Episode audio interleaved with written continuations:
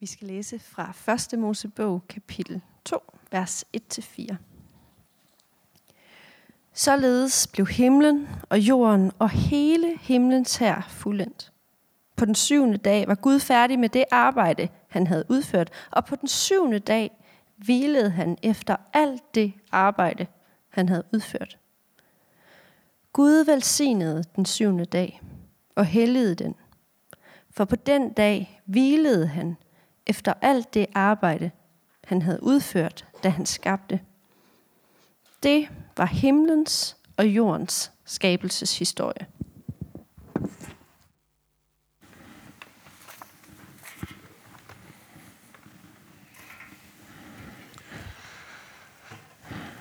Jeg er ret vild med det her med, at øh, mennesket begynder at eksistere, og øh, så er det den første dag overhovedet i en helt ny verden, i et øh, helt nyt univers, og så får det en opgave, at hvile sig. Det har selvfølgelig også været hårdt at blive skabt og sådan noget der, men, men, men det virker sådan lidt øh, kontraintuitivt, ikke også? Hele verden ligger foran en, og den første opgave, man får, det er at slappe af. Der er selvfølgelig meget mere at sige, fordi mennesket er jo også blevet skabt med et, en opgave og et formål og med en proces for at finde ud af, hvad det vil sige at være menneske og have relationer og alt muligt andet. Men så alligevel, så bliver opgaven på deres allerførste dag i universet at hvile. Det er som om, at vi nemt kommer til at, at vende det om. Øh, hvile det er kun noget, der sådan virkelig hører til, når man sådan virkelig har fortjent det når man kommer dødtræt hjem og har arbejdet i 12, 14, 16 timer, jamen så må man måske godt lige hurtigt smække benene op lidt.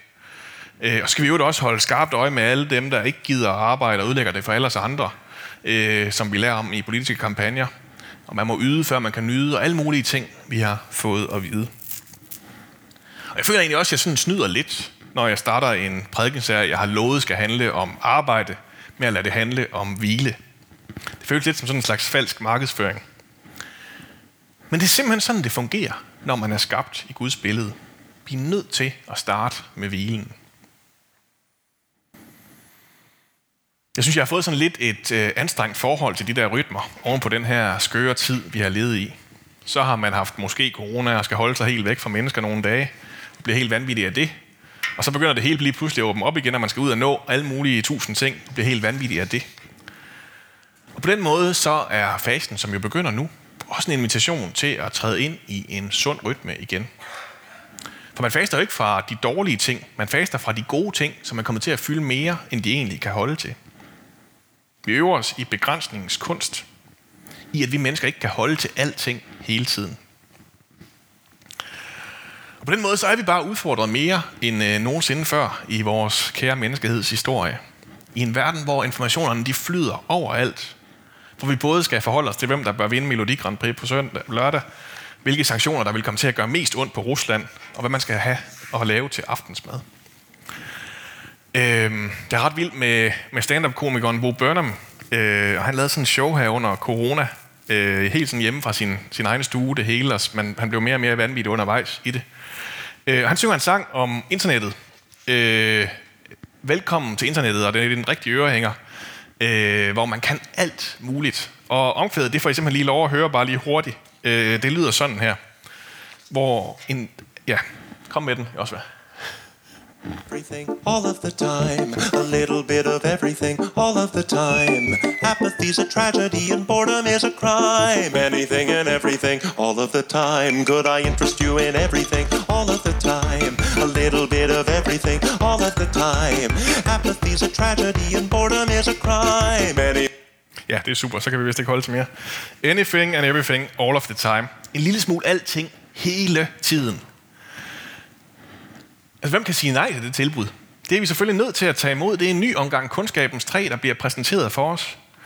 Men som egentlig bare gør, at vi ender ud med at blive endnu mere apatiske, endnu mere ramt af kedsomheden. Fordi alting hele tiden, det var der egentlig heller ikke noget ved, når det kom til stykket.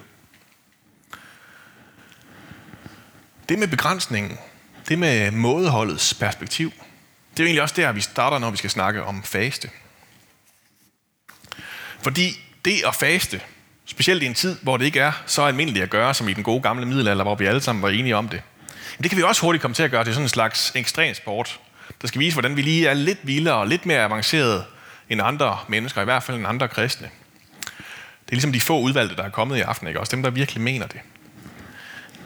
Bibelen advarer imod det her, ikke også? Den der den, øh, fase, hvor man klæder sig i sæk og aske og render rundt og skriger på gaderne, og man virkelig kan mærke, hvor sulten jeg i hvert fald er, og hvor meget jeg i hvert fald beder. Det samme, det måtte ørkenfædrene lære. De var ellers øh, ret radikale øh, i protest mod, at kristendommen var blevet statsreligion i det 4. århundrede.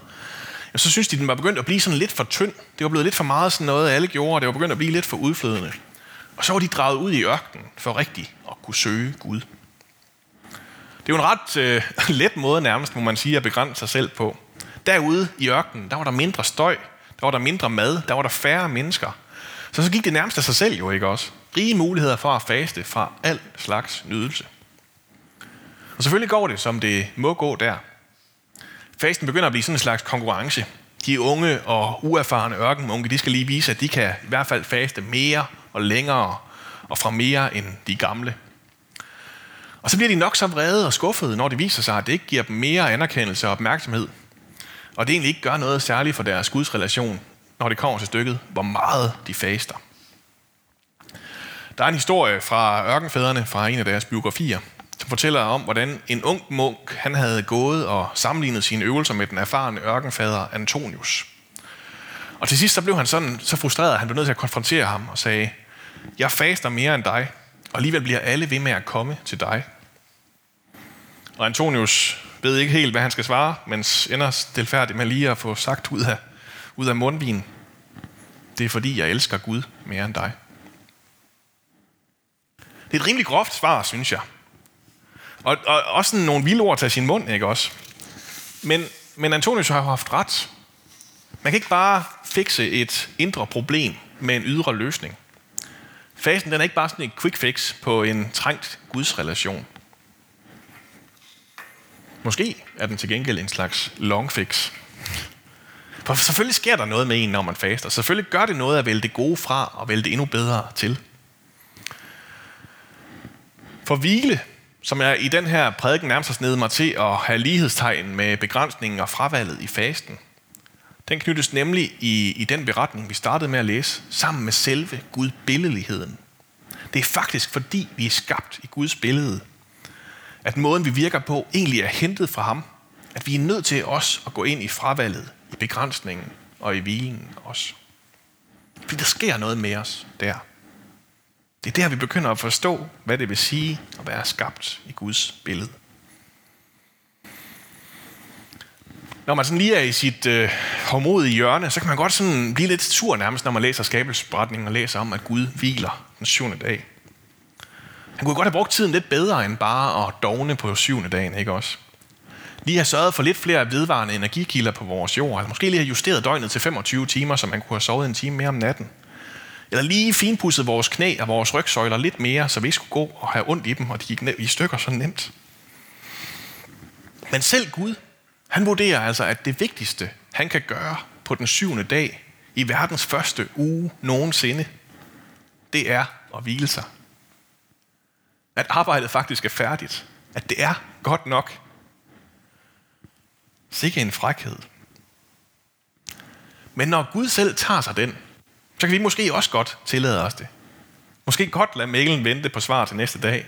Slå græsset i morgen i stedet for på den dag. Og alle mulige andre ting, jeg kunne finde på at smide ud som eksempler, som sikkert ville provokere nogen af jer helt vildt. Og måske også bare kommer til at stresse jer endnu mere, øh, når jeg kommer dem igennem. Og ja, der er selvfølgelig forskel på, hvad der slider på en. Nogle af jer vil jeg sikkert anbefale at luge ukrudt på en søndag, øh, bestemt til hvile, og andre af jer overhovedet ikke. For det er selvfølgelig også vigtigt at sige, man faster nemlig ikke om søndagen. Søndagen er en festdag. Øh, og det er her, det bliver måske sådan en lille smule forvirrende, når man nu har fusioneret en faste prædiken og en arbejde hvile prædiken. Men det er jo egentlig det samme, det handler om. Hvordan vi får begrænset os selv, taget de pauser, der er brug for, for vi har en chance for at høre andet end alle de ydre og indre forventninger, som skriger til os hele tiden. Som sjældent har ret meget at gøre med, hvad det egentlig er, Gud har skabt os til. Nogle af dem har selvfølgelig, og det er jo der, det bliver så kompliceret og nuanceret og besværligt. Vi er stadigvæk kaldet til at tage os af vores næste, af vores børn, og gøre vores arbejde godt. Intet af det håber jeg, jeg har hørt mig sige, man skulle lade være med. Der er også noget andet, man stadigvæk er nødt til, og det er at sætte de her grænser og forstå, at man ikke kan alt, og man faktisk kun er menneske og ikke Gud. Og det er måske ikke engang helt den rigtige måde at sige det på lige her. Fordi det er lige præcis fordi, vi er skabt i Guds billede, at vi har brug for hvile. Vi ser det hos Jesus selv, der virkelig tager nogle breaks, som får selv os introvertes mest skamfulde øjeblikke til at, at virke sådan ganske kedelig ved siden af, når han sådan fuldstændig abrupt ud af ingenting pludselig skrider fra festen, uden at sige noget til nogen, når han, øh, øh, hvad hedder det, bare stikker af fra disciplinen og tager ud i ørkenen i flere dage og bliver der. Jamen så, så har jeg det ikke så dårligt med de gange, jeg har stukket af fra festen uden at sige noget til nogen, eller buret mig ind i min lejlighed i nogle dage, uden at lige var nogen, der opdagede, at jeg var væk. Når Jesus han får brug for en pause, så tager han den. Så tager han ud i ørkenen, indtil han er klar igen. Og til gengæld, når han holder sabbat, når han holder hviledag, så udfordrer han alle reglerne. Så laver han alt det, som andre ser som arbejde. Så plukker han korn og leder andre i fordav til at gøre det samme. Så starter han konflikter og bruger en masse energi på at tage sig af syge og skøre mennesker. Så lad os slutte der i mit forsøg på at indkredse, hvad hvile og faste er for noget. Men så må vi konkludere, at det er vældig nuanceret og kompliceret. Men altså stadigvæk altid først og fremmest er dybt nødvendigt for at finde ud af at være menneske i en verden, hvor en lille smule alting hele tiden er tilgængeligt for os. Hvor vi bliver syge og apatiske, når vi prøver at skulle følge med hver eneste strøm af nyheder og informationer og opgaver, der falder foran os hvor vi kommer til at kede os dybt, hvis vi tror, at det hele bare går ud på at tilfredsstille det, vi lige synes ligger foran os på knappen hele tiden. I stedet så er vi nødt til, når vi skal forstå, hvad det vil sige at være mennesker skabt i Guds billede, at starte i hvilen og begrænsningen. Søndag efter søndag begynder vi ugen sådan. Og nu, i de næste 40 dage, så får vi en tid, hvor vi lige sådan kan tage os sammen, også i fællesskab med andre end os selv, og tage nogle ekstra begrænsninger på os hvor vi kan give slip på noget af alt det, som ellers er ganske godt, som vi har for en tid, for at zoome ekstra meget ind på det allerbedste Gud han har til os. Sin kærlighed og sit nærvær. Så jeg håber, at øh, I vil tage imod invitationen fra Gud til at stoppe op og blive rigtig klar til at tage imod det, når vi lige om lidt, øh, øh, 40 dage senere, bliver det, skal gennemleve hans død og opstandelse endnu en gang. Lad os bede sammen. Far, øh, må du lære os at hvile, ligesom du hviler. Må du lære os at virke ud af hvilen, ud af begrænsningen, i stedet for at forsøge at vende det om. Og du giver os sand hvile, god hvile, hvile som du havde tænkt den, Far, i den her faste tid, så beder vi om, at du må hjælpe os til at undgå at bytte om på forholdet. På at gøre fasten til en ekstrem sport eller en måde at vise os frem over for mennesker på. Må du øh, vise os, hvordan vi gør, hvad vi, skal, hvad, hvad, hvad vi har brug for os selv at gøre. At vi må lade være med at give de gode gaver, som du har givet os. Lad dem fylde mere, end de kan holde til.